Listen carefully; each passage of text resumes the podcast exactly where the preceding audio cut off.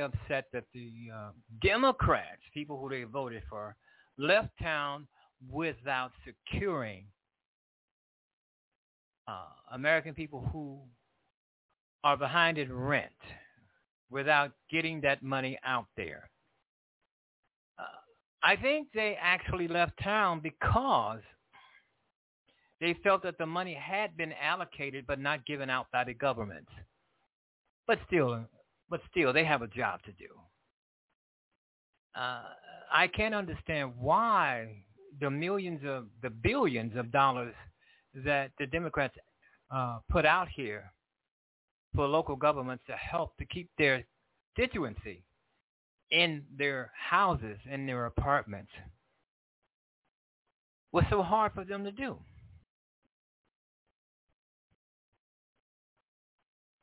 They're saying that it's the governor's fault now. I think Illinois, which is a Democratic state, I think Illinois has no problem doing that because I think the governor and the mayor are on board with that. The money that they receive from the federal government on rental assistance, believe me, I think has been allocated. But the other states, the red states, you know what I'm talking about, the Republican states, they have refused to allocate the money, to allocate the money that the federal government has given them to save their constituency from losing their homes. And a lot of these people that are going to be losing their homes are Republicans. They're Republicans. And yet their politicians, their congressmen, their senators, their representatives have not given them the money in order for them to stay in their apartments or their homes. And you just know that it's Republicans because everything that's going wrong in this country, everything that's that's that's not right in this country, either is caused by Republicans or Republicans refuse to do anything about it. They already saying that Biden is overspending. Yeah, Biden is spending money, but the Republicans are stopping that money from getting to the people, and that's wrong. That's wrong. In a few weeks, some people, in a week, maybe Monday or Tuesday of, of next week, we could see people on the streets, furniture, families, their dogs, homeless on the streets. Because the Democrats left town for vacation, and from this day of the show, I'm hearing that they're going to be out for seven weeks. That's more than, that's almost two months. I'm trying to get my addition straight here, folks. My brain is not working right at some point. It won't be working right at all. But anyway, while it's working, uh, these evictions are just awful. Are just awful. And there are people like A O C. I mean, she's out there championing the good fight. She's out there blistering Democrats for leaving town and not voting on this measure. Even if they, I think even if they stayed, I think the Republicans would vote it down. Because this is something the Republicans, they don't want. But it's, it's serious. It's serious. So I'm I'm pulling for those who are out there advocating for rental assistance, advocating for the money that is already there, but they have not received yet in order to stay in their homes. And I'm hearing that eviction notices have gone out or will go out sometime in the next few days. Uh, I don't think it's going to be for Illinois because I got a feeling. We have to wait and see. I don't think it's going to be for Illinois because I have a feeling that the governor and the mayor are actually trying to keep people in their homes in the state of Illinois. I can't speak for Texas, Montana, Missouri, some of the southern states because some of those people have not gotten the money that the Democrats Um, the federal government has allocated. I'm hearing there's forty-seven billion dollars out there that has been allocated by the Democrats, but the Republicans, I'm, I'm assuming it's the Republicans who have not given the money out to the landlords in the name of the tenants so they can stay in their apartments or their homes. You know, people, people are um, really, really um, scared. But the Republicans don't care. I mean, as you know, these people do not care. They uh, so that's why we voted for Democrats. But we didn't vote for them to leave town. We didn't vote for them to be derelict, derelict to their duties. is what uh, A O C is trying to say. She is one beautiful lady. She is one. I admire her. Maybe one day I can have her on the show. Who knows? Um, because she is for the people. She is not a fake. She is not a pretender. She is not a liar. She's out there advocating for people who will be on the streets if something isn't done immediately. As we go forward each and every day, each and every minute, she's out there blowing her horn about how the Democrats have screwed the American people, especially those who are trying to stay in their homes. She's out there, uh, and I'm sure they hear it. They hear it. I'm hearing that this debacle sits on the uh, steps of the Democrats, not the Republicans. This is what A O C is saying, and I believe her. You know why I believe her? Because the de- because the Democrats have the White House, they have the Senate, and they have the House of Representatives. In other words, the Democrats are in control, not the Republicans. So this should have passed. This should have Uh, been uh, reconciled with. This should have gone, uh, the money should have gone out immediately, immediately to the people who need it. The landlords, they have to pay their rent too. They have they have bills too. Yeah. Um, like I said, I don't think it's pretty much Illinois, but much of the other states around the around the uh, around the United States. Excuse me. Evictions, let's hope something can happen. I I agree with, uh, what what is her name? Cori Bush. I agree with something that she has said. She said, the, after the people have been thrown out of their houses and their apartments, she said, we they won't need the money then because they have been, they, they're already out in the street. It, it will not help them. It will not help them. She said, we need the money before these people are evicted. And she's right. She's right. Because the eviction mor- moratorium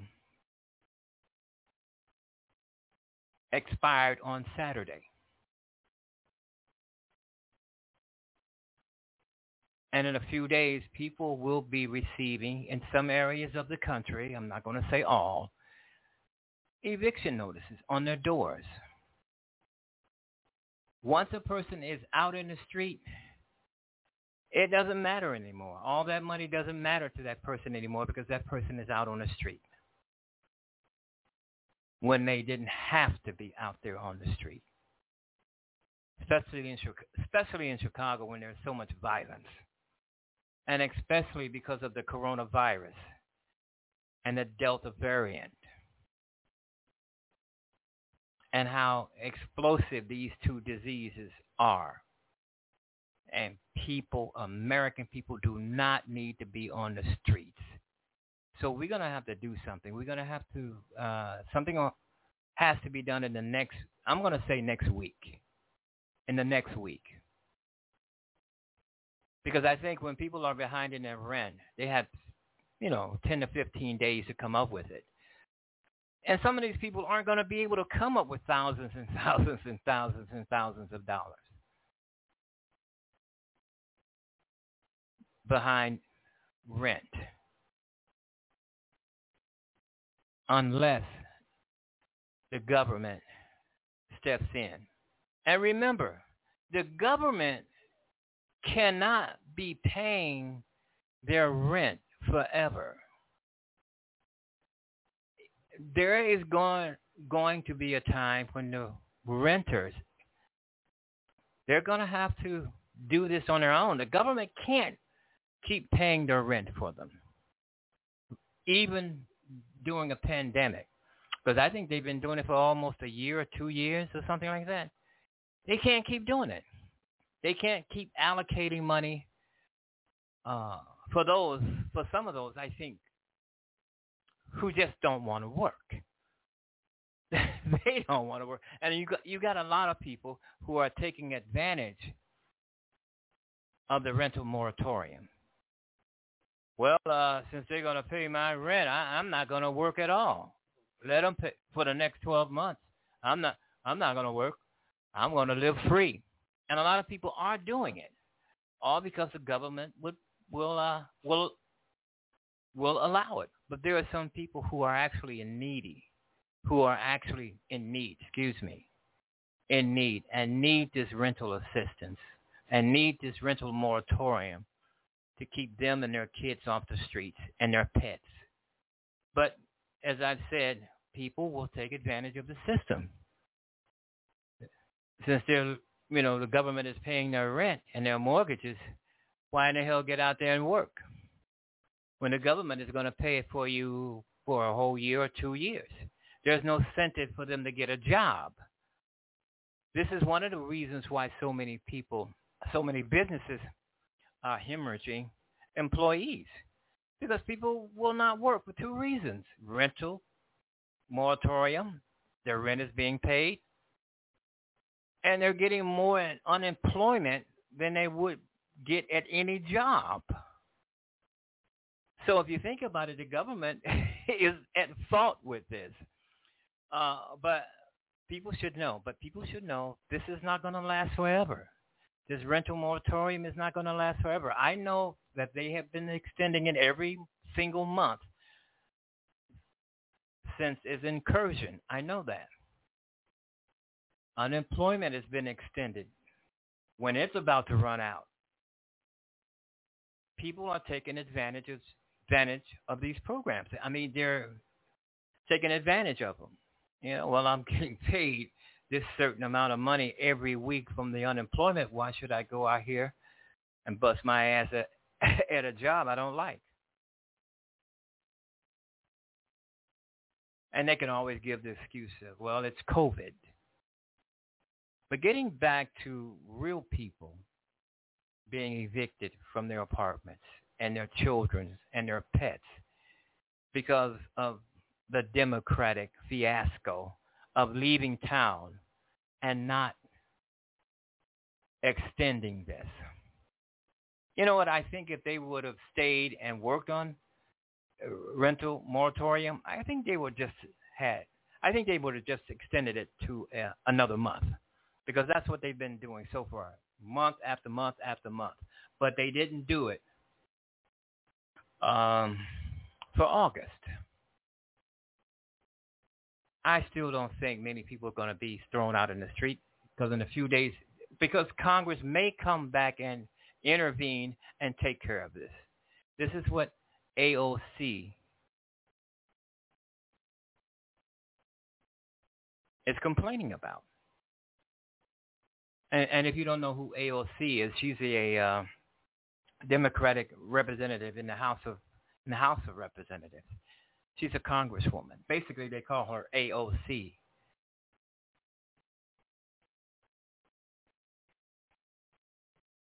Her name is, I think, it's Cortez, A O C Cortez.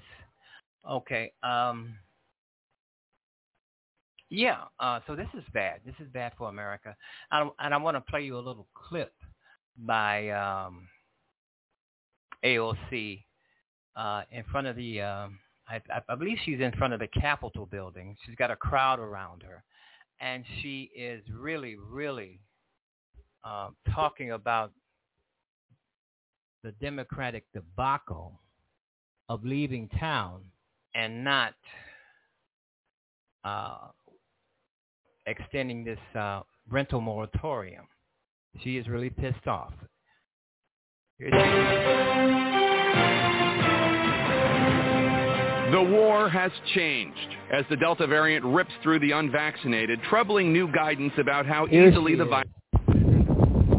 What's up, everybody? Hey. Yeah. Wait a minute for everyone to come on. Hey, everybody. What's up? We're here with the Congresswoman Cori Bush. Mm-hmm. And the Congresswoman, your fave. Hey, everybody. We're just hopping on. We're here at the Capitol. Here, turn around with us so I can see it. Mm-hmm. We're here at the Capitol because... we're pretty mad. Mad. And we're pretty... Pissed off. Pissed off. Because everyone out here, if you are lucky enough to be fully employed at a job that pays you a dignified living wage, you work Monday to Friday, right? Last I, last I heard, when you have a job that's full-time, you work Monday to Friday, right? Or, you know, if you're a nurse, you at least are working full-time yeah. when you're paid a full-time job, right? Exactly. Monday to Friday, Tuesday to Saturday, whatever that is. Well, we have a federal eviction moratorium that is expiring tomorrow. Tomorrow. Estimated Expired. seven million Americans that are currently at risk for eviction. And Congress decided to leave town for, not just for the weekend, but for seven weeks. Seven weeks! Through seven weeks. August. Um... While while the federal eviction moratorium is only tomorrow. They didn't even try. Nope. People want to say that they tried. They presented it through something known as unanimous consent. Mm. So when you introduce it like that, you just need one Republican to say no. And even if one Republican says no, you can call the vote and make everybody put their name next to their stance. Make everybody show up and actually put their name next to yes, I will extend it, or no, I won't extend it. But because people are a little too afraid to actually communicate to the public what their stance is, people want to skip town mm-hmm. and let this moratorium uh, lift tomorrow. And by the way, I'm going to say it, the White House is not innocent here either, because the White House had a month to let people know, and they just sent a little post-it note, sent a little little tiny statement off to Congress yesterday, yesterday, knowing that the House was set to adjourn today. They waited until yesterday to say something about it. And so we'll tell you what we did. First of all, we're here. We're not on a plane to Boca. We're not off trying to go on some all-inclusive resort right now. We're here because people need to be housed, and we need to do our job, and we're not leaving until we until this job is finished, right? Now, I don't know why, because the House right now also has something known as proxy voting. So you can actually vote remotely. You can actually vote remotely, so you don't even need to be here to vote due to COVID provisions, and they still refused to vote remotely. And what I'm not going to do is let the Democratic Party and House Democrats hide and say this is Republicans' fault, because it's not.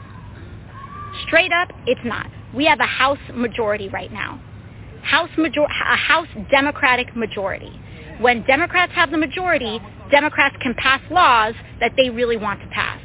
So we need to get it together and protect the nearly seven million people who are on the brink of eviction, because I think that just people don't get it. But you know who gets it? Sister Cori Bush right here gets it. Why are we just sitting back? So first of all, you have to make a conscious decision that I want to be the person to speak for, represent all of these people in a whole district. You choose that. And then you do all the work to get elected. And then you get elected and you're supposed to take care of the people, and then you choose to not take care of the people. Well, we're still here. And the thing is this. If we don't stand up and step up and keep talking, keep applying this pressure, like like we you just heard, seven million people will be, or that seven million people could be on the street. So we're already talking about the crisis we already have. We have so many people who are unhoused right now, or housing uh, uh, uh, not housing secure mm-hmm. right now. And so now we want to go ahead and say, you know what? You can go ahead and go out. We're going to let seven million people go ahead and go out and hit the streets, too. You all can go out. But then what? Then what happens? Because I thought those were the same people you were supposed to take care of. So here's, here's one thing that we could all do right now, because here's what, what happened. Because when the House tried to adjourn, they moved to adjourn, um, Representative Bush and I, Cori and I, we started running, running to the House floor. Because, by the way, they didn't tell folks that this is what they were trying to do. They didn't tell folks that they were going to adjourn suddenly. So they tried to slip Congress adjourning without even members knowing. And so we started running, literally, literally running, full clip, to the House floor to try to demand a roll call vote on adjourning Congress. To say, all right, we're, if you want to leave, you actually need to put your name in against whether you wanted to leave or not wanted to leave, wanted to stay. And so what they did was that there was a rush to adjourn before Cori and I could call the roll call vote. So what we need is for Congress to reconvene. Convene before, we need to reconvene in order to extend the moratorium. Yeah. That's just what we need to do. And so what we need you to do, what would be helpful, is if you called your member of Congress and said, hey, are you at work right now? Were you at work on Friday? Were you willing to vote on this? Because people need to show up and do their job. And, you know, Cori's actually worked for a living. I've actually worked for a living. When we've actually worked for a living, we're accustomed to working, you know, and we need to be here and do our job and work and make sure that we can extend this moratorium, because there's this is not the time right now when seven million people are on the brink of eviction, when the Delta variant is surging. And here's the thing, is that Congress, we did our job financially. In December and in March, we authorized emergency rental assistance. So we gave states forty-six billion dollars to give to renters and landlords. Renters and landlords can apply together and get get the funds that they need in back rent to get emergency rental assistance. Now what's going on is that states have not released these funds. Only three billion dollars out of the forty-six billion dollars has been released. So even in New York, the Cuomo administration has not released all of the funds. In Missouri. No, not at all. Not at all. People are, the uh, landlords are still waiting. People are still being evicted.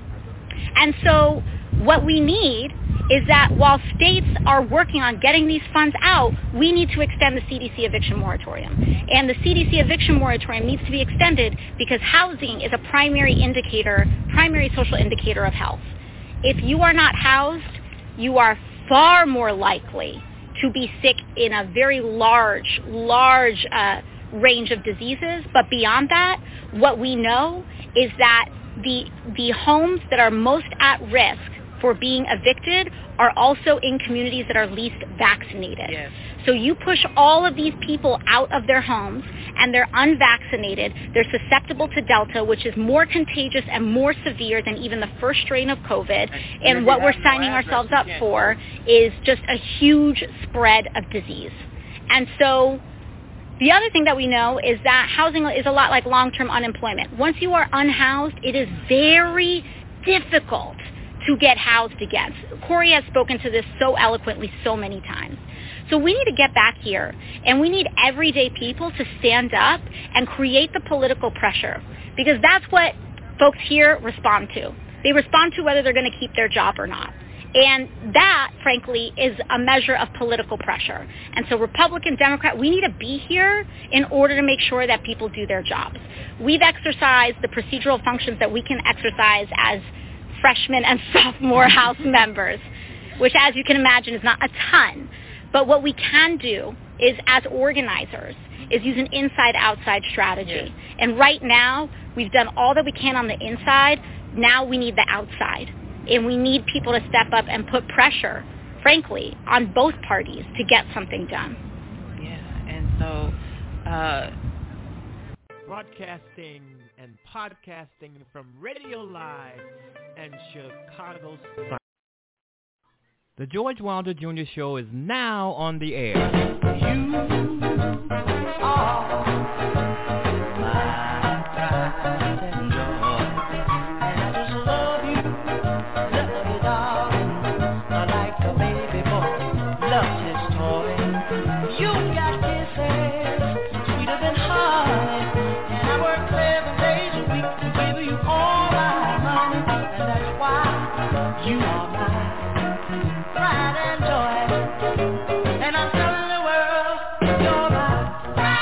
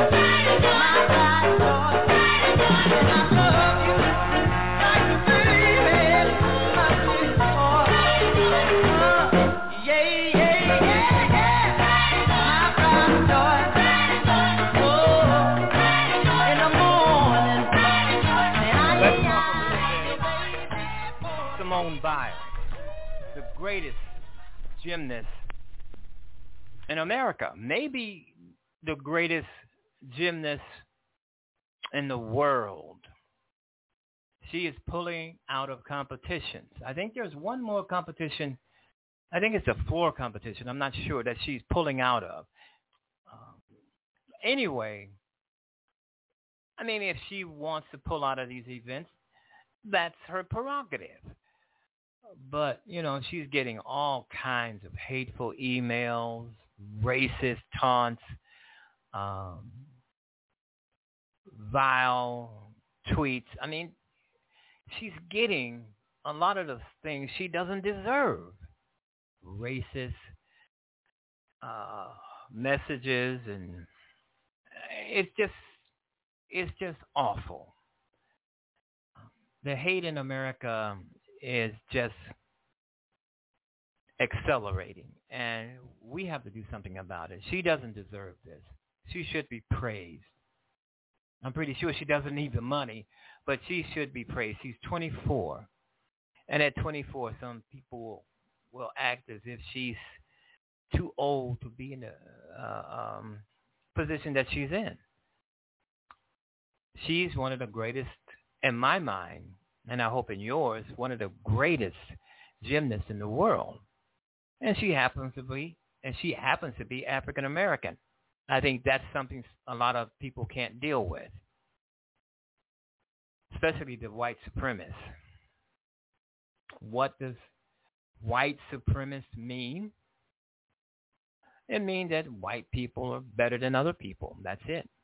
Trump, I mean, he he acknowledged uh, one day one of his rotten that uh, rotten rallies that he was a white nationalist. He acknowledged it right there on stage, right there in front of the cameras.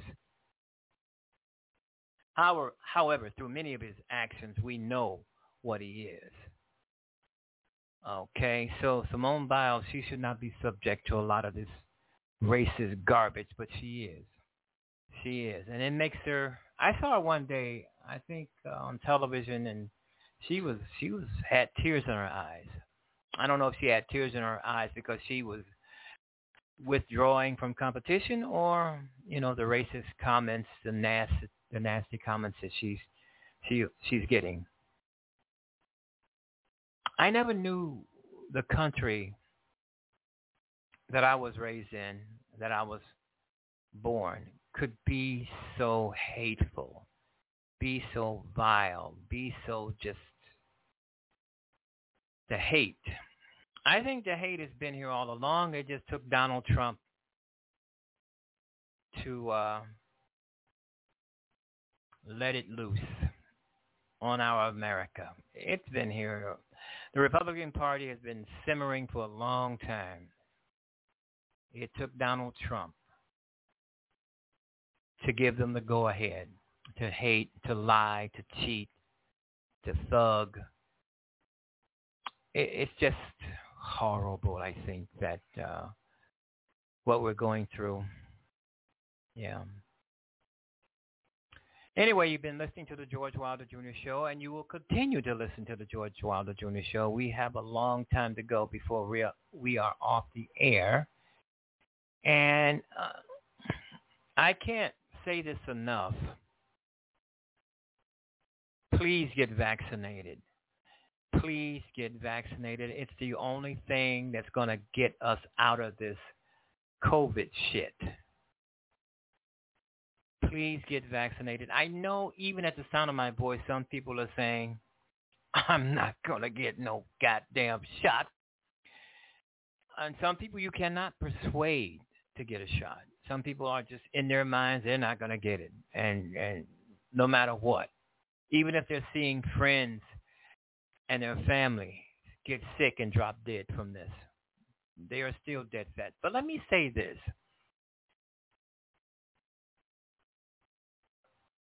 Everybody who's, who, everybody out there who's been advocating that people get the shot, get the shot, take the shot. I mean, doctors, uh, everybody, politicians, everybody that has been saying get the shot. People are getting the shot because of people like you, people like me, uh, you know, telling people to get the shot, get up off their asses and get the shot. They're getting the shot. They're, even if they're being paid to get the shot.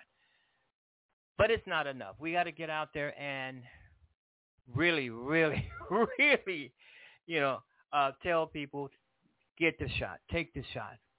It will save your lives, and it will save the lives of people around you. All right, you've been listening to the George Wilder Junior Show on Blog Talk Radio. All right.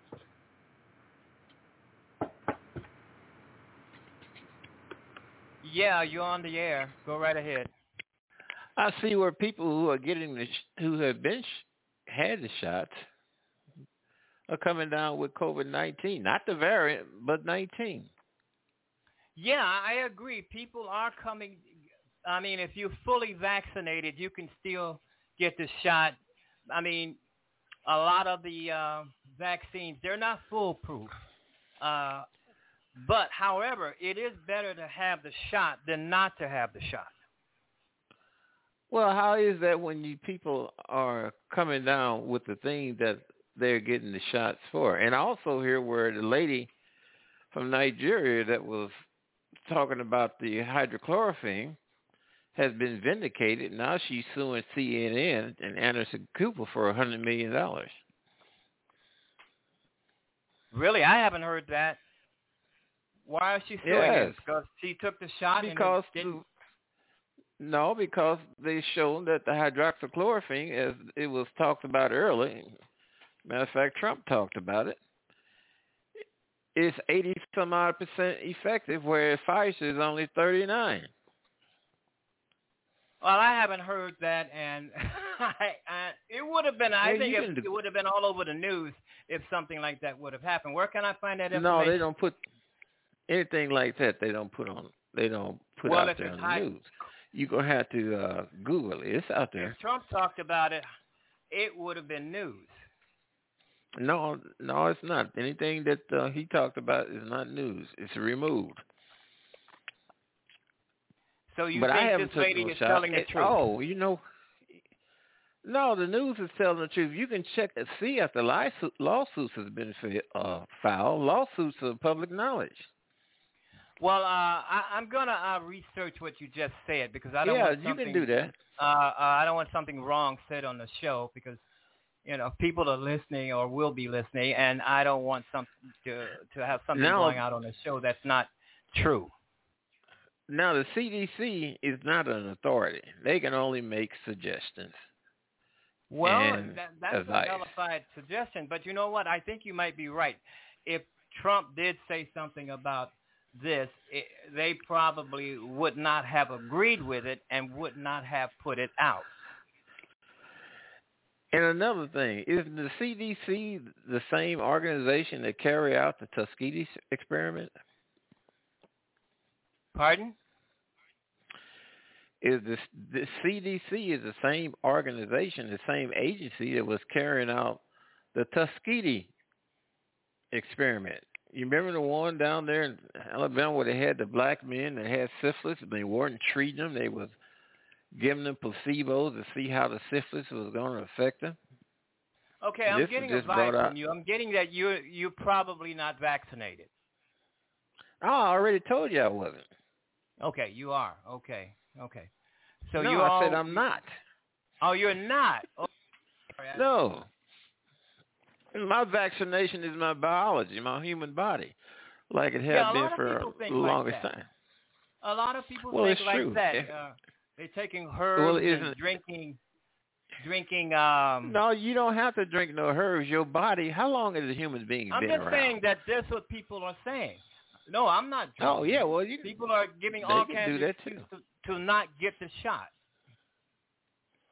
They're saying they're taking African medication or whatever. They're drinking. Well, herbs. they have the less. They have the. They have some of the strongest immune systems on the planet. Those people from over in the African countries. So why aren't you uh, getting the shot when everybody in the world is saying get the shot that is safe? Uh, no, it's not safe. That is effective. It's, it's not safe. Anything that comes in as a vaccine, it's on, see your body. So you're on well, my show telling like people this. that the vaccine is not safe. The vaccine well, is safe. It, Thank if you, it sir. Was safe.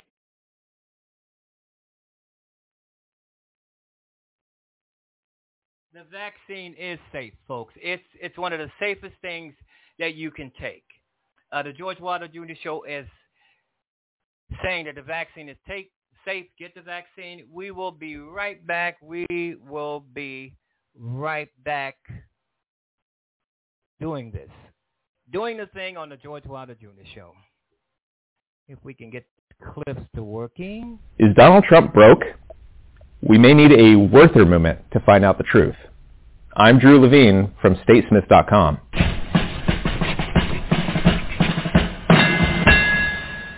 Donald Trump loves to brag about how rich he is. I'm very rich. I'm really rich. I'm the most successful person ever to run. Fortunately, I'm very rich. So I have a total net worth, and now with the increase, it'll be well over ten billion dollars. In fact, his entire claim to legitimacy as a presidential candidate depended on the story that he was a wealthy and successful businessman, a billionaire. But the evidence may actually be telling a different story. According to Robert Hockett, a distinguished professor of law and public affairs at Cornell University,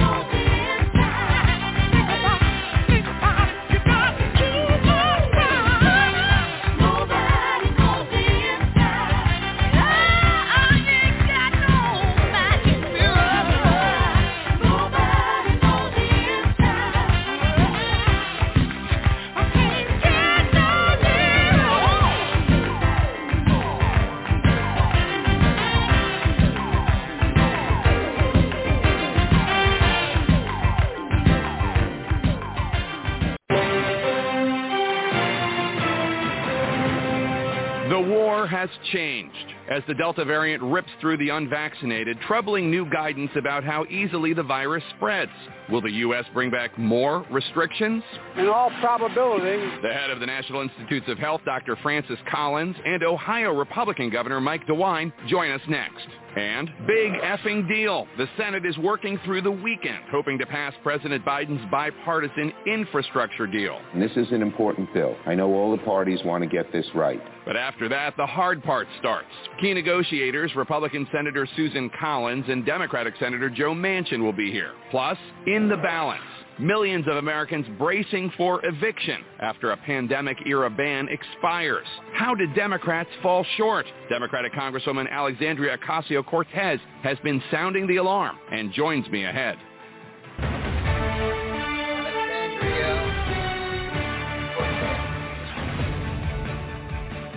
Hello, I'm Jake Tapper in Washington, where the state of our union is frustrated. U S coronavirus cases rose more than fifty percent just in the last week. fifty percent. It's a rising tide of pain and death for unvaccinated people that is largely preventable. Top health officials in the U S are grappling with new information that shows the Delta variant is not only more transmissible, but also more harmful than previous variants. Again, for people who are not vaccinated, all of which has the U S moving backwards, largely because roughly forty percent of those eligible for the vaccine, twelve and older, remain unvaccinated. Now Americans in areas of higher spread, more than eighty percent of the U S, are being advised to wear masks indoors, regardless of their vaccination status, which has left a whole lot of people worried and, frankly, confused, and others angry about yet another reversal in federal guidelines, one that raises more questions than it answers. Perhaps the most important facts for you at home to remember today are these. Less than zero point zero zero one percent of those fully vaccinated have experienced a fatal breakthrough case. Less than zero point zero zero four percent of those fully vaccinated had to be hospitalized. In other words, the vaccines work. The vaccines remain the best way to protect yourselves from this virus, period, full stop. One encouraging note, after the new warnings about the Delta variant and as the federal government and private businesses began to require vaccination, the rate of those getting their shots has risen almost thirty percent. Joining me now, Director of the National Institutes of Health, Doctor Anthony Fauci's boss, Doctor Francis Collins. Doctor Collins, thanks so much Uh, for joining us. So two months ago, you said that unvaccinated Americans in areas with low vaccination rates were, in your view, sitting ducks, and that was even before this new guidance. What is your fear about how bad this could get if people watching right now do not get vaccinated? Well, look at the numbers, Jake. Uh, cases have gone up about fourfold in the last couple of weeks. We're pushing up towards one hundred thousand cases a day now, and particularly so in those hot spots where vaccination rates are still quite low, maybe thirty percent. Uh, that would be Missouri and Arkansas, Louisiana, uh, Florida. And those are areas of deep concern. The good news is that people are getting the message. You may have seen the data that in Louisiana, vaccination rates have gone up threefold in the last two weeks. Overall, for the country, vaccination rates are up fifty-six percent in the last two weeks. So I think maybe I'm trying to look on the uh, bright side of this. What, what's the, the silver lining of this? Is that people are waking up to this, and this may be a tipping point uh, for those who have been hesitant to say, okay, it's time. I hope that's what's happening. That's what desperately needs to happen if we're going to get this Delta variant uh, put back in its place, because right now it's having a pretty big party in the middle of the country. Yeah, no, I hope that that's, what ha- that's what's happening uh, as well. Um, I have to say, Uh, there's some confusion out there uh, about the Biden administration and about the C D C's new guidance that vaccinated Americans need to, again, wear masks indoors in most of the country. Can you, can you clear this up? Do most vaccinated Americans need to wear masks indoors in order to protect themselves and other vaccinated Americans, or is this primarily about protecting unvaccinated Americans, including children under twelve or people who are refusing to get vaccinated? It's mostly about protecting the unvaccinated. That's where the real serious risks of illness are. If you're vaccinated right now, your likelihood of getting severely sick is twenty-five-fold reduced. Uh, you gave some numbers right before this segment, Jake, about that. The vaccines work extremely well. But the new news, and much of this comes from that outbreak in Barnstable County, uh, Massachusetts, is that vaccinated people are capable of getting the virus in their nose and throat, and they do seem to have high enough levels of virus that they might be contagious. And hence the reason, if you're in a community where this virus is spreading, which is about seventy-five percent of counties right now, it is prudent uh, to put on a mask, even if you're vaccinated, just in case uh, you might be somebody who's currently spreading it.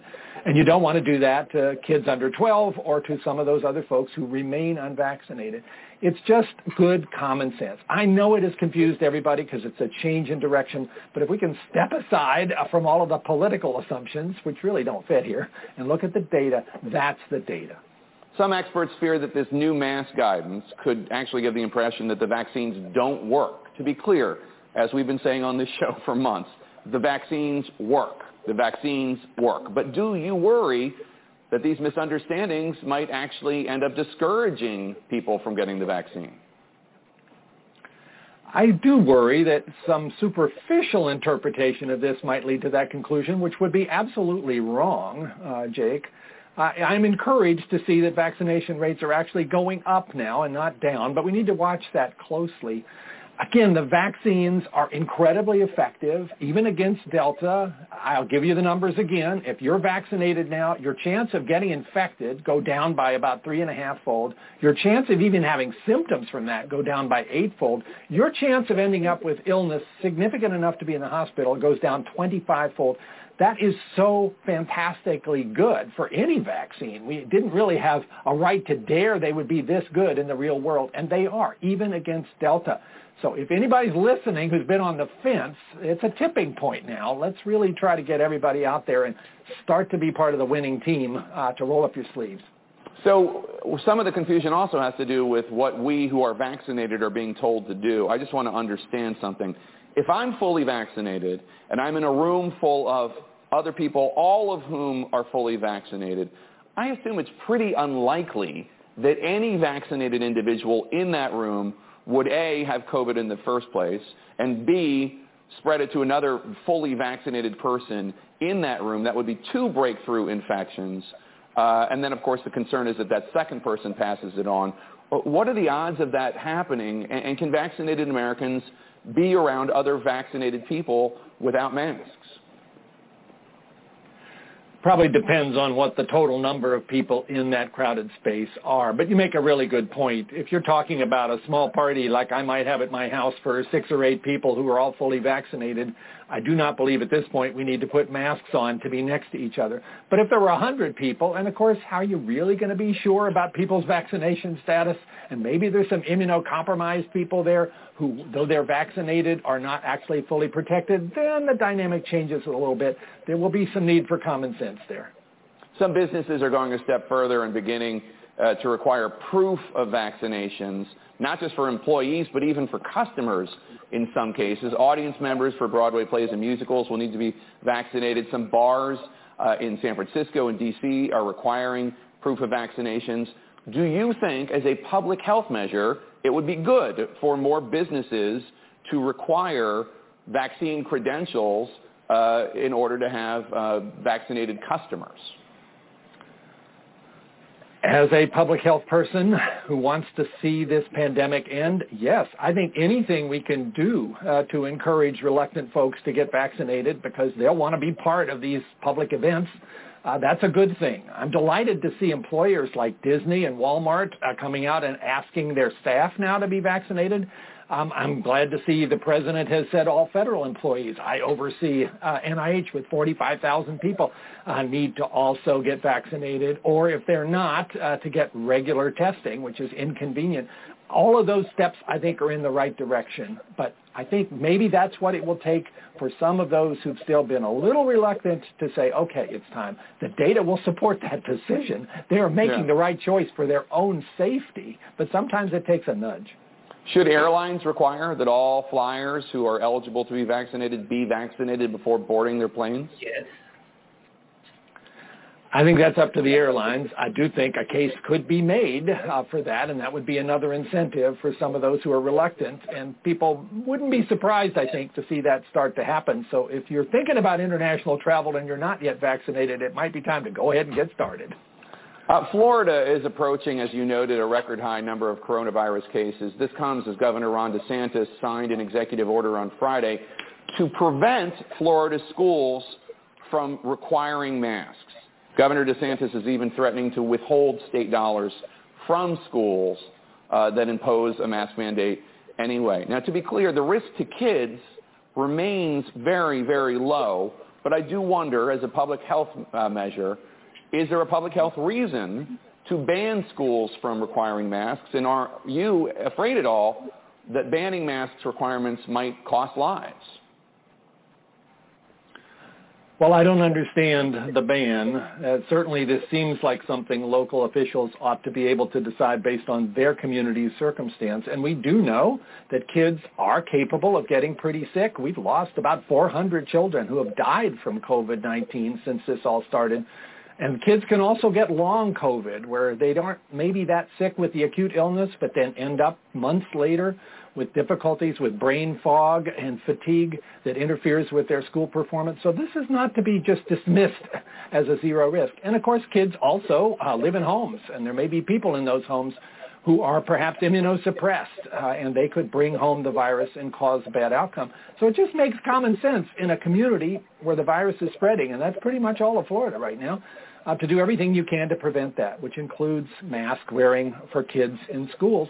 Even though it's inconvenient, I think maybe when you look on the scale of uh, things that we're asked to do, being asked to wear a mask is perhaps not quite the huge challenge burden that sometimes is being portrayed.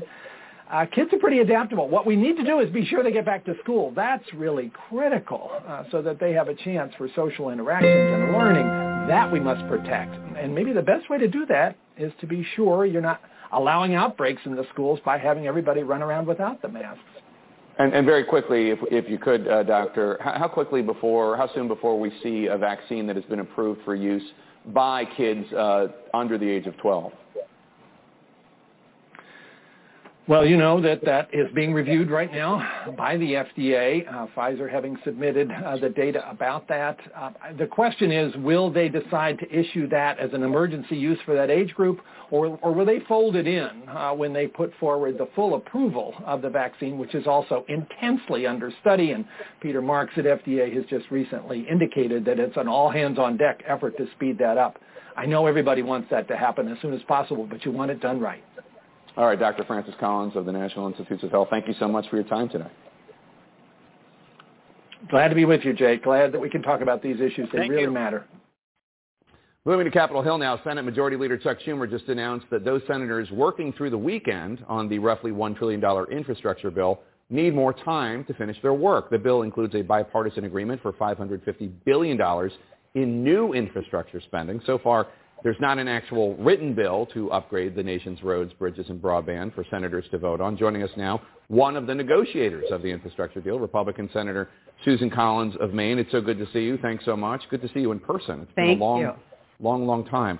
Um, so you've been working all weekend. Uh, what's the holdup been, and when will senators be able to see a bill? Well, it's hard to translate the, an agreement into actual bill language. But it's important to note that on Friday night, we did send out to Senate offices a large amount of the authorizing the policy legislation. Overnight, we've been finishing up the spending provisions, the appropriations provisions, and marrying them to the bill. And we really are just about finished. But large parts of text have already been shared with Senate offices. Do you think it will be introduced this week? Will it pass this week? That certainly is my expectation and my hope. We're going into the session today at twelve, and I think we will be able to lay down the bill later today and begin perhaps consideration of some amendments. My hope is that we'll finish the bill by the end of the week. And will it have at least ten Republican senators to vote for it? I believe that it will. This bill is good for America. Every senator can look at bridges and roads and need for more broadband, waterways in their state, seaports, airports, and see the benefits, the very concrete benefits, no pun intended, of this legislation. It's going to make us more competitive, more productive. It's going to create good jobs. I'm not sure why, but former President Trump has vowed to help defeat in primaries any Republican senator who supports your deal. You were just reelected, so I know this isn't necessarily a concern for you right now, but are those threats working on scaring some of your fellow Republicans away from supporting this bill? I think each senator will make his or her own decision and look at the benefits to his or her own state. I uh, have worked with uh, the members of our group so that we have a state-by-state analysis. And in the end, I think we will have more than ten Republicans who support the bill. It's worth pointing out that President Trump proposed an infrastructure package of, I think, one point five trillion dollars. So he, too, at one point recognized the need for investment uh, in infrastructure. Yeah, no, I, I said I don't know why he's against it other than he's not part of it. Uh, let's change the subject, if we can, Uh, to a dark day in the U S, uh, January sixth. You supported uh, the failed effort to create an independent January sixth commission when it came to the Senate, although Senate Republicans ultimately defeated it uh, in general. The House has a new select committee. Uh, there are two Republican members, Kinzinger and Cheney, and they held their first hearing this past week. And frankly, uh, before law enforcement officers testified, it was gut-wrenching testimony at times. Um, they, these are four who, who helped defend the Capitol, who helped defend you uh, that day. Take a listen. What makes the struggle harder and more painful is to know so many of my fellow citizens, including so many of the people I put my life at risk to defend, are downplaying or outright denying what happened.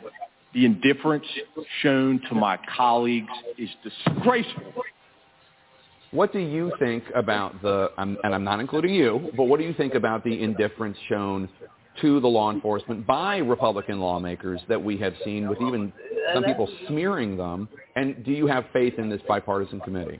Well, first let me point out that I met with Mike Fanone and I met with other police officers uh, to hear about their physical injuries, their emotional trauma from that very dark day in our history. And they are still, the Capitol Police are still working ten to fourteen hours a day. They need more help. They risked their lives to defend everybody who was in the Capitol that day, including me. I fought very hard to have an independent, bipartisan, nonpartisan, outside commission to look at all of the events of that day. And uh, I'm very disappointed that it was not approved. I think it would have had far more credibility uh, than Speaker Pelosi's partisan Um, committee that she has set up. But we should have had a nine eleven style commission to fully look at what happened. Yeah, I mean, uh, Mitch McConnell opposed it, and that's why it didn't happen. I should, you called it a, a partisan committee. I, I should note that you, there are two Republicans on the committee, Cheney and Kinzinger. Do you have faith in them? I respect both of them, but I do not think it was right for the Speaker to decide which Republicans should be on the committee. Normally, if you have a select committee, uh, the minority leader and the speaker get to pick the member. Yeah, I mean, the, just to, the reason she did that is because at least two of the members McCarthy picked to be on the committee are election liars, one of whom, Jim Jordan, is possibly even a material witness. He spoke with Trump that day. Well, there were many communications with uh, President Trump that day.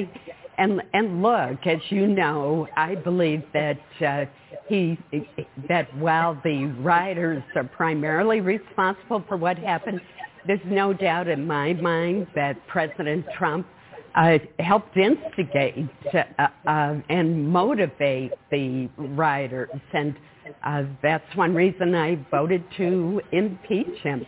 The hallmark of our democracy is the peaceful transfer of power. And for anyone, the writers, the president, anyone to try to interfere with the electoral college count is completely unacceptable.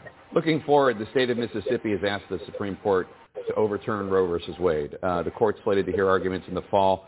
You said to me that you didn't think Neil Gorsuch uh, would vote to overturn Roe v. Wade. You told my colleague Dana Bash you didn't think that Brett Kavanaugh would vote to overturn Roe v. Wade. Now there's a third Trump appointee on the court, Amy Coney Barrett, so there's a six three conservative majority.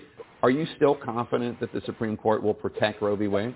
Well, I realize it's always hazardous to predict what's going to happen, but if you look at the Roberts Court and how it has ruled, uh, there were a lot of naysayers on the left that said they would never hold up the Affordable Care Act. They did. They said they would never hold up same-sex marriages.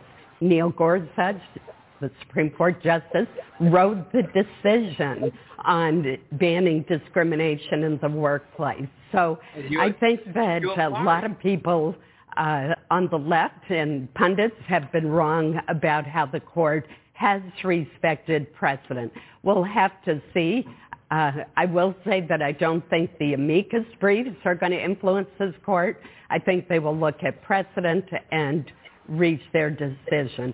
I would also note that uh, I have voted for six of the nine justices on the court, mm-hmm. including uh, some of the most liberal ones as well as the more conservative ones. I know you care a great deal about this thing called the Havana Syndrome, which is this mysterious illness first experienced by officials at the U S Embassy in Cuba. More than one hundred thirty cases have been reported worldwide. Victims report hearing an intense noise followed by side effects such as nausea, vertigo, headaches. New cases reported in Vienna just this month.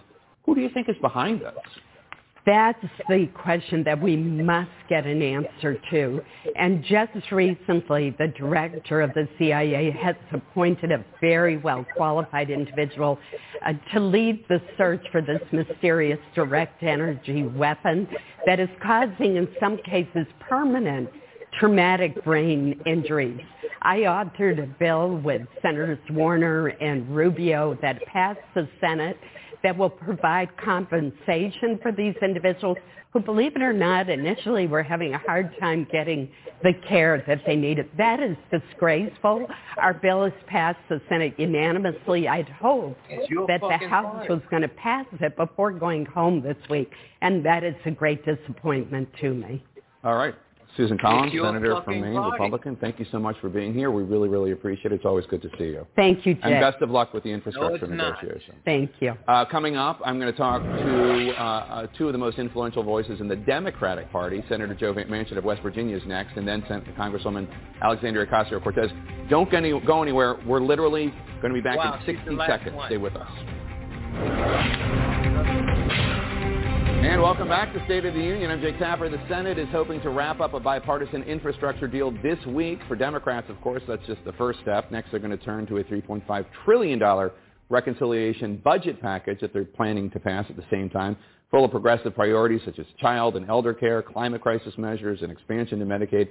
Joining us now is one of the most powerful Democratic senators and a key negotiator on this infrastructure package, Senator Joe Manchin of West Virginia. Senator Manchin, it's good to see you. Thanks you so much for being here. Yeah, person, yeah, I haven't seen you in person in a long, long time. It's too long. Good to see you. So Schumer says he wants to finish up this bipartisan infrastructure deal in a matter of days. Yeah. Uh, we haven't seen it yet. When do you think we will? Today. Today? Yeah. I think you'll see text today. And by the, this evening, hopefully, we can start the process, hopefully start our amendment process by tomorrow. Wow. We should finish up by Thursday, I hope. And you think it will pass? I do. Oh, absolutely. I do. Let me tell you, Jake, when you see Chuck Schumer and, and you see Mitch McConnell both voting for the same thing, it's unbelievable. But the bottom line yeah, is... Yeah, that never happens. Uh, no, and I will tell you this. Senator Schumer has really been great on this, allowing us to work this process, bringing everybody, trying to get a bipartisan deal, no matter what you may have heard. He's been working it hard, keeping us engaged. Everyone's engaged. We keep telling him we're getting closer and closer. We've got the text done now. Basically, it's, it's just drafting right now. Speaker Pelosi says she's not going to hold a vote on the bill, assuming it passes the Senate, until the much larger three point five trillion dollars budget reconciliation bill passes the Senate. Some moderate House Democrats say that the House should vote on the infrastructure bill as soon as they can. What strategy do you support? Well, I would never give Speaker Pelosi any advice on how she's going to run. You know, she does uh, she does a great job. And uh, I just uh, believe that every bill should go up on its own merits. I really do. Senator Warren, Senator Warren described these two bills uh, as really one big package. Is that how you view it? Well, I, I didn't. I never did view it that way. I respect Senator Warren and everybody else who has a different perspective of this. The bottom line is that for the last three decades, we've been trying to, previous administrations have been trying to do a large infrastructure bill. When you talk about roads and bridges and rails and train and, and everything that goes with it and internet services, Uh, it's something that every state, every area of every state needs. So this is something you should be getting eighty or ninety votes on. And right now we're going to do great on that. But I've always felt that infrastructure, traditional infrastructure, is traditional infrastructure. And a pothole doesn't have a Republican or Democrat's name on it. It'll bust your tire and tear up your car. We need to fix things. Yeah. Let's talk about the sweeping reconciliation bill. Uh, uh, Arizona Senator uh, Kyrsten Sinema, uh, who is one of the other moderates sure. uh, among Democrats in the Senate, she made headlines this week saying that a three point five trillion dollars bill is too big for her to support. Now, I know you've said you're keeping an open mind, sure. uh, but you've previously said you're concerned about the debt and inflation. You've suggested you could back two trillion dollars. Would you prefer this bill be smaller? Well, let me just say this, out of respect for all of my colleagues who worked so hard, and I respect them too. Hopefully they respect us for what we've been doing, uh, the more moderate group or, or conservative group of the Democratic Party. But with that, you have to have a blend. So where they are right now, everyone should be concerned about debt. We're twenty-eight, almost twenty-eight point six trillion dollars of debt. And our debt goes up four billion dollars a day. If you're sleeping, if it's a weekend, whatever, it goes up four billion dollars a day. Someone should be concerned about getting your financial house in order, so I'm worried about that. I'm worried about inflation. But with that, we're going to pay for it. So let's see what the pay for is, if they're real. Let's see if the tax adjustments we're going to make. I didn't vote for the twenty seventeen. I thought it was weighted to the wrong side. So if we make some adjustments, are we going to go overboard and make ourselves non-competitive? I wouldn't be for that. Politico, Politico reports uh, that when you brought up the federal deficit at a Democratic caucus luncheon on Tuesday, you were booed. I'm not sure. I, you I, were booed. I heard a lot of no's. I don't know if it maybe it's boo no or no boo or something. What it was was this. I just said basically that just what I told you. Both of these bills should go up on its own merits. Yeah. Some of my colleagues, my friends, who thought differently, should be all one or should one should go with the other, felt no, that, you know. So I, I understand that, and we have some good back and forth. They know who I am, they know where I come from, and they know what I'm about, and I've been up front with them. After you come on the show, Congresswoman Alexandria Ocasio-Cortez, mm-hmm. uh, one of the leaders of the progressive movement sure. in the Democratic Party, uh, is going to talk. Um, you are, you know, I would say one of the leaders, if not the leader of the of the more moderate Democratic Party uh, on Capitol Hill. Can you guarantee to A O C that a reconciliation package will pass the Senate? Because her concern is that uh, this infrastructure bill might be bipartisan, but it's scaled back so much it's not as bold as it should be in what the country needs. Can you guarantee her that the reconciliation package will pass? I can't really guarantee anybody, you know, and I have not guaranteed anybody on any of these pieces of legislation. We would like to do more. Yeah, you can do what you can pay for. This is paid for. Our infrastructure bill is all paid for. We don't have a debt that we're going to incur more debt and throwing on to it. And on the other, as far as the reconciliation bill, should be looked at the same. That's why I said we're going to get the budget uh, resolution. Let's start the process and then see where it goes. Uh, on that, we should just work in good faith and be honest with each other so no one's misled any way, shape, or form, and there should be no quid pro quo. You do this, I'll do this. When it comes to big legislation, does it help the American people? How do you tell over eighty percent of the people, Democrats and Republicans, that we can't do an infrastructure bill, a traditional infrastructure? There's a lot of need out there for the human infrastructure, I understand. But some of these programs that they're going to be putting in place could be in perpetuity. And even though it only has a ten-year run on it, so it's been scored at ten years at three point five, it might have perpetuity, would be five trillion dollars or more. So we have to look at everything and be honest with ourselves. Senator Amy Klobuchar said this week uh, that you are very close to an agreement on uh, voting rights legislation. One of the main re- uh, questions has been what kind of national voter I D rules it will include or allow on the state level. What can you tell us about that, and could we see that agreement this week? Well, uh, as I say, we all have a desire. First of all, our, the, the, the, the whole stronghold of our democracy, the bedrock of our democracy, is an open, fair, and secured election. People have to know the basics. At the end of the day, when the count's made, it's accurate, and either you've won or I've won.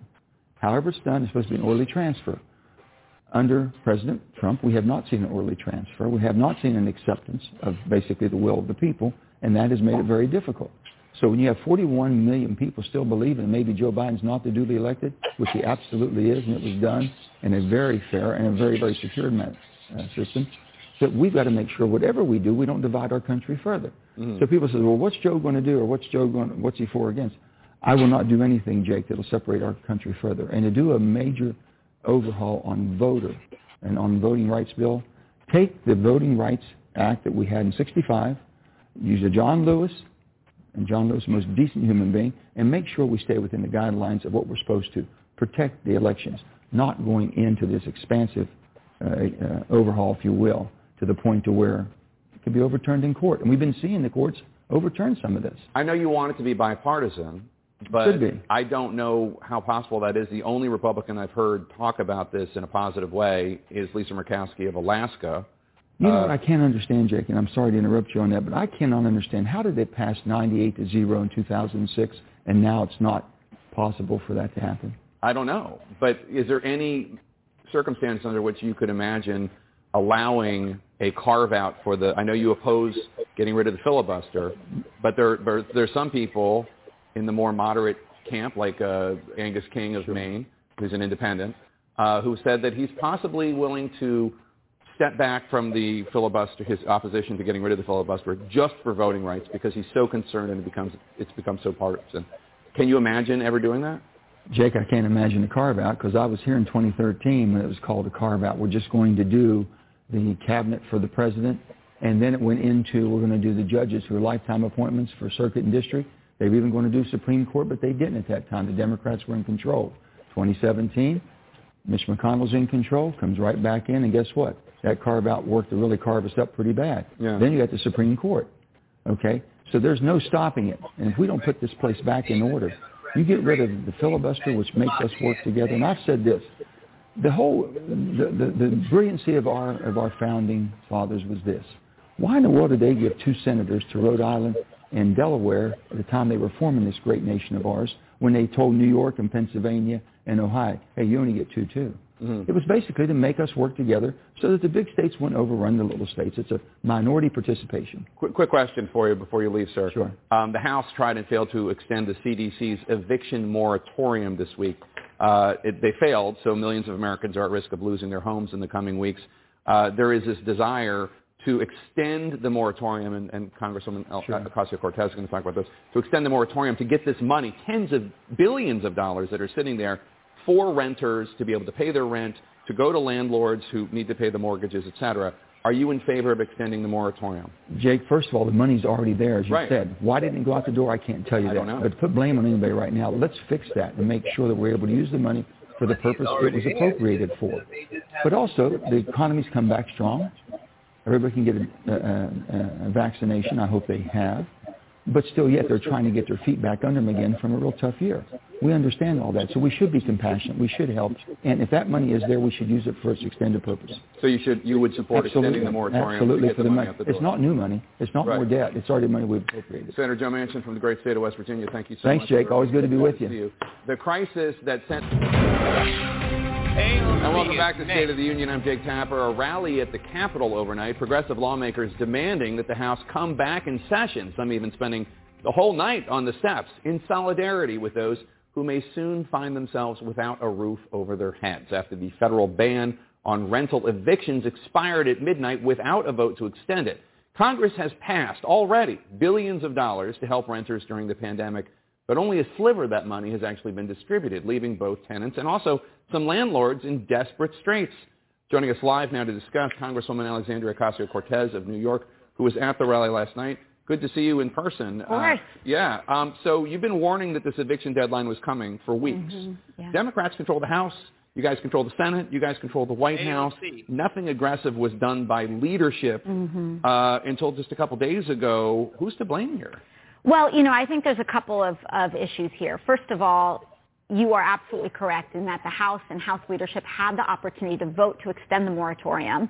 And there were many, and there was frankly a handful of conservative Democrats in the House that threatened to get on planes rather than hold this vote. And we have to um, really just call a spade a spade. We cannot in good faith, blame the Republican Party when House Democrats have a majority. Now, there is something to be said for the fact that this court order came down on the White House a month ago, and the White House waited until the day before the House adjourned to release a statement asking on Congress to extend the moratorium.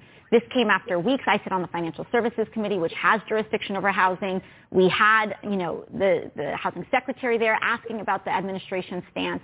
Uh, we asked the Biden administration about their stance, and they were not being really forthright about that advocacy and that request until the day before the House adjourned. And so the House was put into a, I believe, a, a needlessly difficult situation. Um, and it's not just me saying that. Uh, Financial Services Chairwoman, uh, Chairwoman Maxine Waters has made that very clear as well. And so there's a couple of contributing factors here. We have governors who are also not getting this emergency rental assistance out in time, which is forcing this this extension, what we would like, an extension of the moratorium. The fact of the matter is, is that the problem is here. The House should reconvene and call this vote and extend the moratorium. There's about eleven million people that are behind on their rent at risk of eviction. That's one out of every six renters in the United States. Congress is out yeah. of town for the next seven weeks. Uh, Speaker Pelosi made it clear in a letter to Democrats last night she's not calling the House back. The Senate's here because uh, they got the infrastructure bill. Um, what's your, and you heard uh, Manchin say that he thinks that the uh, moratorium should be extended so that these tens of billions of dollars can get out the door. What's your response? Well, listen, the House adjourned technically for seven weeks, but I want to be very clear that due to the ongoing negotiations with the bipartisan infrastructure bill, we were given very specific instructions that we are set to adjourn for seven weeks, but every member of the House of Representatives is currently on a twenty-four hour callback notice in anticipation of that bipartisan infrastructure bill. So we all have left town with plans to come back within twenty-four hours if necessary. And I believe that the expiration of the eviction moratorium and having eleven million Americans, one out of every six renters, at risk of, of being kicked out of their homes is worth coming back and triggering that twenty-four hour notice. We cannot leave town without doing our job. Can you explain to the American people why it is that these tens of billions of dollars that Congress has already passed mm-hmm. to help renters, and also, you know, we shouldn't depict, and you're not, but landlords, some of them are small business people. They need the money, too, to so Absolutely. They can survive. These are not all just Jared Kushner slumlord types, right? And so this money's there. Mm-hmm. What's the holdup? Why can't it get out the door? Well, you know, this money was handed over by Congress and the federal government to states and local municipalities to dole out. And what that means then is that each each individual governor is responsible for establishing these programs. I think that in some states, governors and, and state administrations might be slow walking this process to get it out. In other states, the administrative burden of setting it up. But there are, are states and municipalities that have been getting it right. Mm-hmm. And we're at a point where, frankly, those state governments need to get it together. But we cannot kick people out of their homes when our end of the bargain has not been fulfilled. Out of the forty-six billion dollars that has been allocated, only three billion dollars has gone out to help renters and small mom-and-pop landlords. No, it's crazy. Um, you just heard uh, Joe Manchin a few moments ago talk about the reconciliation bill. The, that's the bigger budget package, three point five trillion dollars. He said he can't give him any guarantee that it would pass the Senate. What was your response to that? Well, listen, this deal, these deals on infrastructure that have gone out are not just bipartisan, but they are also bicameral. And it was very, it was made that means very House and clear. Senate. Yes, that means House and Senate. And so it was made very clear at the beginning of this process that this bipartisan deal, if it even survives the Senate, the only chance that it has at passing the House is if the House passes the Senate bill, and if the Senate passes the House bill, which is largely in reconciliation. And so we can't just have one body driving the entire legislative agenda for the country, and frankly, twenty senators that within that one body. And so we need a reconciliation bill if this bipartisan bill is going to, if we want this bipartisan bill to pass. Now, I know the infrastructure uh, deal that they're talking about, and Manchin said they're going to introduce it today. They're going to bring out the language. Is is obviously a lot smaller than you wanted, a lot smaller than a lot of your fellow progressives wanted. It still does include things that you like, including funding for electric vehicle charging stations, public transit, clean water systems, broadband, more. When it comes before the House, as it looks like will happen, will you vote for it? Uh, it has to, we have to hold up to that. We have to hold on to that bargain. If there is not a reconciliation bill in the House, and if the Senate does not pass the reconciliation bill, we will uphold our end of the bargain and not pass the bipartisan bill until we get all of these investments in. And I want to be clear that the investments in the bipartisan bill are not all, you know, candy land. There are some of these quote-unquote pay-fors that are very alarming that we need to see the language on. For example, some of the language around privatizing public infrastructure, putting toll roads, leasing public infrastructure to private entities are very concerning and should be concerning to every American. So we really need to see that language and see what's put in there uh, until until it reaches, you know, when it reaches the House. Bipartisan doesn't always mean that that it's in the interest of the public good, frankly. Sometimes there's a lot of corporate lobbyist giveaways in some of these bills. Okay, so when it comes to the infrastructure package, you disagree with your fellow Democrat, uh, Congresswoman Alyssa Slotkin of Michigan, who told Politico, quote, strike while the iron's hot. If you get a deal and if it's significant money, don't let it sit. It does not age well. You disagree. Well, we have we have a deal, and the deal is reconciliation for the bipartisan infrastructure bill. Okay, yeah, you've made your point. You have called out uh, Arizona Senator Kyrsten Sinema for saying she does not support the budget reconciliation package, three point five trillion dollars uh, for all sorts of priorities. You you wrote, quote, good luck tanking your own party's investment on child care, climate action, and infrastructure while presuming you'll survive a three-vote House margin. Yeah, I mean, that's the thing. This is a deal, and we have a tight margin in the Senate. I respect that we have to get Senator, you know, Sinema and Manchin's vote on reconciliation. They should also respect that there's a very tight House margin and that we have to be able to uphold our end of the bargain as well. And House progressives are also part of that of that majority. And how many so, how many House progressives do you think are with you on this? I believe a very large amount of the Progressive Caucus. The total amount is about ninety. I, you know, I, I am not the, the whip of the Progressive Caucus, but what I can tell you is that it's certainly more than three, um, and it is in the double digits, absolutely. Enough to prevent it from passing. More than enough. President Biden and other administration officials have signaled that they believe the Democrats can out-organize Republicans, uh, even though Republicans are passing all these measures that, generally speaking, make it more difficult to vote. Uh, and generally speaking, a lot of the impetus for this is, is the big lie, mm-hmm. that the election was stolen. Um, you're an organizer, uh, former organizer. Uh, is that a realistic strategy, what President Biden is saying, that, it, that Democrats can out-organize Republicans on this? No. I appreciate the White House's optimism, but I believe that it verges on naivete, because what we have here, first of all, is we all, it already took unprecedented historic uh, organizing to overcome the voter suppression efforts in twenty twenty, and we barely squeaked through on the majorities and the White House election that we have. But beyond that, even if we are successful in quote-unquote out-organizing voter suppression, which is a ridiculous premise on its face, Republicans are already laying the groundwork in installing state-level attorney generals and beyond to overturn the results of any state election that they frankly do not like in states where they have taken power. And so even if you are successful in out-organizing, they won't even, they're laying the groundwork to not even certify the results of the election. They're holding essentially dress rehearsals in states like Arizona in order to do that. Um, and I think we should be extremely alarmed, and it will, we are setting it up to happen unless we pass very strong voter provisions against gerrymandering, voter protection rights, not just in H R four, but we need the retroactive provisions in H R one. Congresswoman Alexandria Ocasio-Cortez.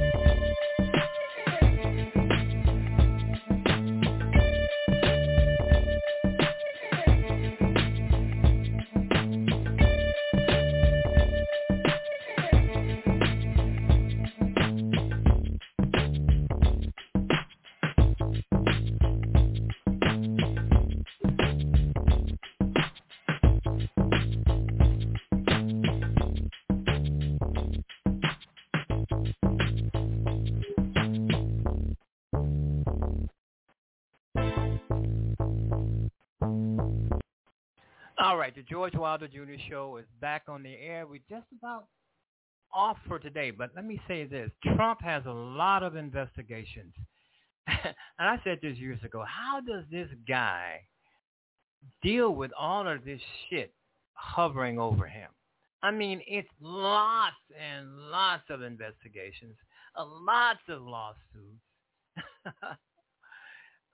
maybe indictments coming, and we are all saying, why isn't Trump in jail already? Uh, and they keep saying, well, the indictments are coming. They're not coming fast enough because everybody around Trump is going to jail. Everybody is going to prison, but not Trump, and he is the uh, hit man. He, he is the one giving the orders. He is the one that's inciting all of this. Remember when people used to say everything Trump touched, everything Trump touches rots? That is so true.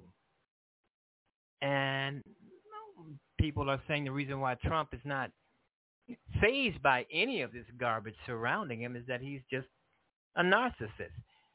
He doesn't have any feelings. He doesn't have any empathy. He doesn't just care. He doesn't give a damn. He doesn't care. He has a mental problem because the the way this shit is surrounding Trump, anybody else would have just couldn't take it and be in prison by now. Not Trump. Donald Trump is still out there. This guy is still out there inciting riots. And we're wondering, why is the federal government letting Donald Trump go free to incite another insurrection? Because that's what he's doing. Yeah, is he worried about uh, indictments? Of course he is. He know and his family knew, knows. He know and his family knows that it won't be long. It won't be long. We have to stop Donald Trump from running for president of the United States again, because this this is his motiva- motivation. His motivation is to run for president again, destroy the country, become a dictator, go after his many, many enemies, go after Facebook, go after Twitter, people who don't like him, people who have banned him from their platforms. This guy is coming after us. And I've said this a thousand times. He's coming after us. I've said this during his presidency, because he was coming after us. He was coming after people on Social Security. He was coming after people, uh, federal employees. He's coming after Republicans who he feels are traitors to his cause. Donald Trump was, must never, ever see the light. Let me put it this way. Donald Trump must never, ever see the inside of the Oval Office again. The White House, for that matter. He must never, never do that. And with these indictments and convictions, it will not happen. But so far, Donald Trump and his family has gotten away with this shit while everybody else around him go to jail. And also at this point, at, at this point in time, Donald Trump is out raising lots and lots of money to run in twenty twenty-four, maybe twenty twenty-two, the midterms. He is raising a lot of money. And people are pissed off because he's using the money that he's raising for his personal use. The money that people are sending him going into Donald Trump's pocket. And a lot of the people who have sent them money, they're very upset about that. But to Donald Trump, it's all a grift. He repeats the big lie and the big lie and the big lie again that he won the election, and sends out emails, blasts out a bunch of emails telling people to send him money, and they send him money. They reach down into the bottom of the barrel and send Donald Trump their last cent. refusing to believe that he doesn't give a shit about none of them. But they dig down in their pockets and send this guy money. And what does he do? He uses he uses that money for his personal use. Puts it in his pocket, puts it in his bank account, and then goes back to the computer and begs for more. And guess what? People send it. But a lot of people I'm hearing that's sending Donald Trump money, they don't like it. They're pissed off that he's using their money for their own personal use instead of using it to uh, fight Democrats and run twenty twenty-four. Donald Trump has a lot of bills. I mean, he has to pay lawyers to defend him. He has to pay lawyers to get in court to lie for him. And that costs lots and lots of money. The lawyers are going to take his case because, for one thing, they're going to get paid real big even if they lose. Yeah, this guy is raising a lot of money while being under investigations, many investigations, many investigations, lying to the American public for four years, five years. That should be a felony. Wow. So let's hope that Donald Trump is soon indicted so he doesn't get his hands on the president, excuse me, presidency again.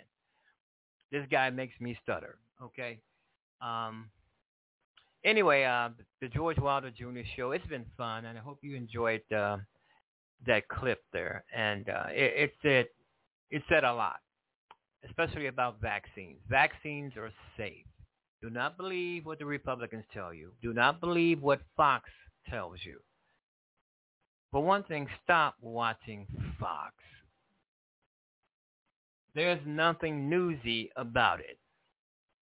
You got Tucker Carlson, you got Sean Hannity, you got the rest of them. Woo!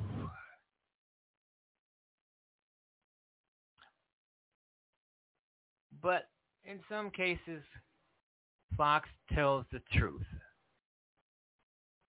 But the but the uh, viewers, they don't like it when Fox tells the truth. They get in Fox's asses when they tell the truth on Trump. But anyway, you've been listening to the George Wilder Junior Show on Blog Talk Radio. It's been fun. It's been great. I've had a lot of fun. You've had a lot of fun, too. Um, and things are um, looking up with the unvaccinated. As I said earlier into the show, people are getting vaccinated. They may not be getting it. Uh, the percentages may not be going up as they should, but it's getting better. And we have to keep people. Uh, we have to keep people in the loop about what the vaccines really are, and try to stop the uh, misinformation that is totally out there. And try to put a halt to it.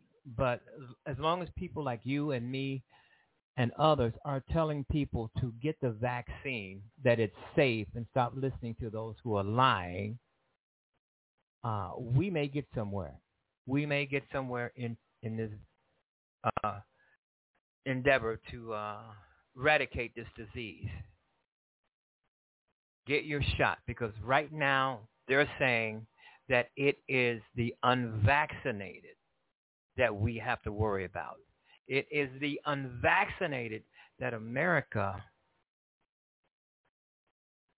has to deal with. It's the unvaccinated who must get vaccinated in order to save our country.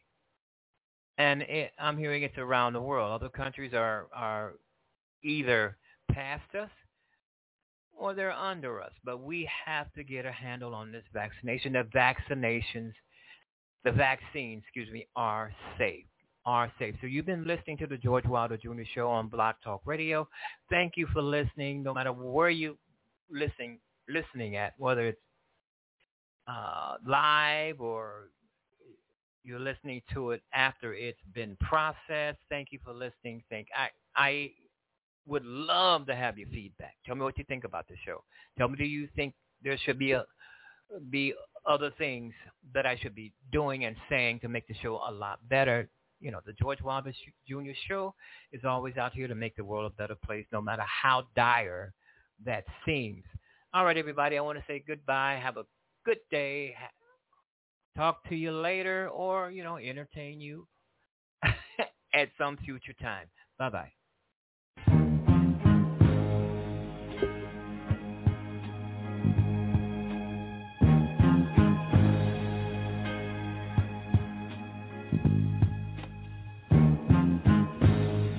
Heaven help the child who never had a home. Heaven help the girl who walks the streets alone. Heaven help the roses if the bombs begin to fall. Heaven help the black man if he struggles one more day. Heaven help the white man if he turns back away. Heaven help the man who kicks the man who has to crawl. Heaven help us all. Heaven help us all. Heaven help us all. Help us all.